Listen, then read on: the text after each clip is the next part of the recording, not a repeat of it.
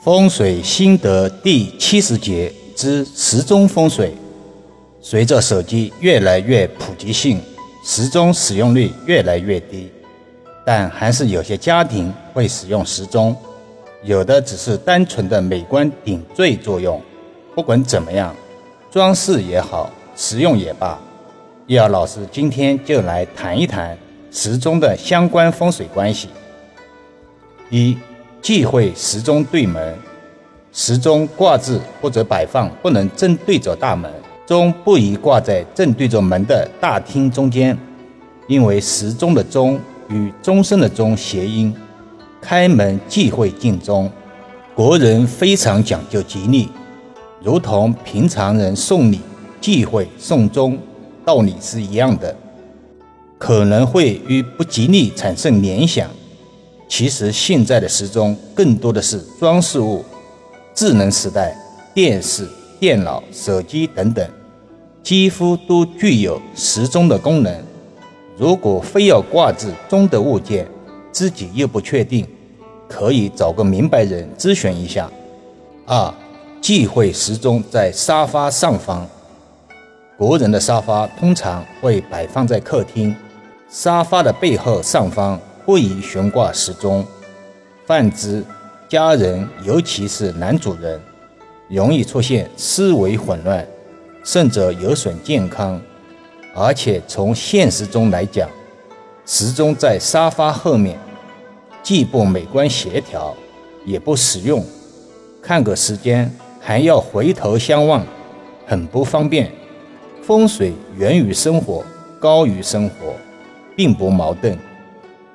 三，忌讳时钟噪音过大，尤其是卧室的时钟，具宜不要有声响，否则半夜难眠的时候，钟的滴答声会让人更加难以入眠，久而久之，直接会影响居住之人的健康。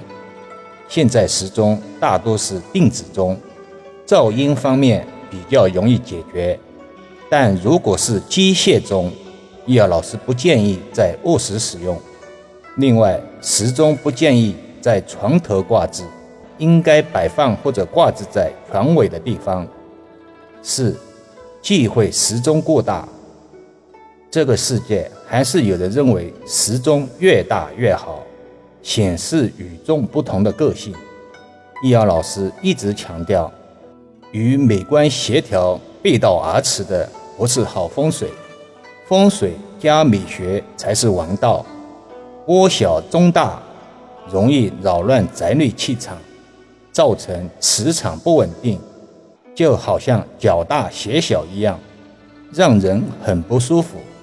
其实今天也不是让大家对时钟有什么不好的看法，谈时钟色变，这有违风水精神和原则。任何一个事物。都有正反面，都有阴阳属性，我们不能因噎废食。易遥老师只是希望大家能够更好的利用好风水。当然，时钟有时候也可以作为一个好的风水物件来使用。比如家中通过堪舆后，有个宫位气场非常好，但在现实格局中又不是明显的位置。也不能靠所谓的符咒来引动、推旺好的气场。这时候，时钟在美观协调的前提下，就能派上很好的作用。所以，老师一直说，风水从来都是量身定做的，不是东家的布局，西家照搬过来就完事了。风水没有这么肤浅。好了，今天就说到这里吧。更多分享，请至易瑶文化主页收听、点评、转发、收藏。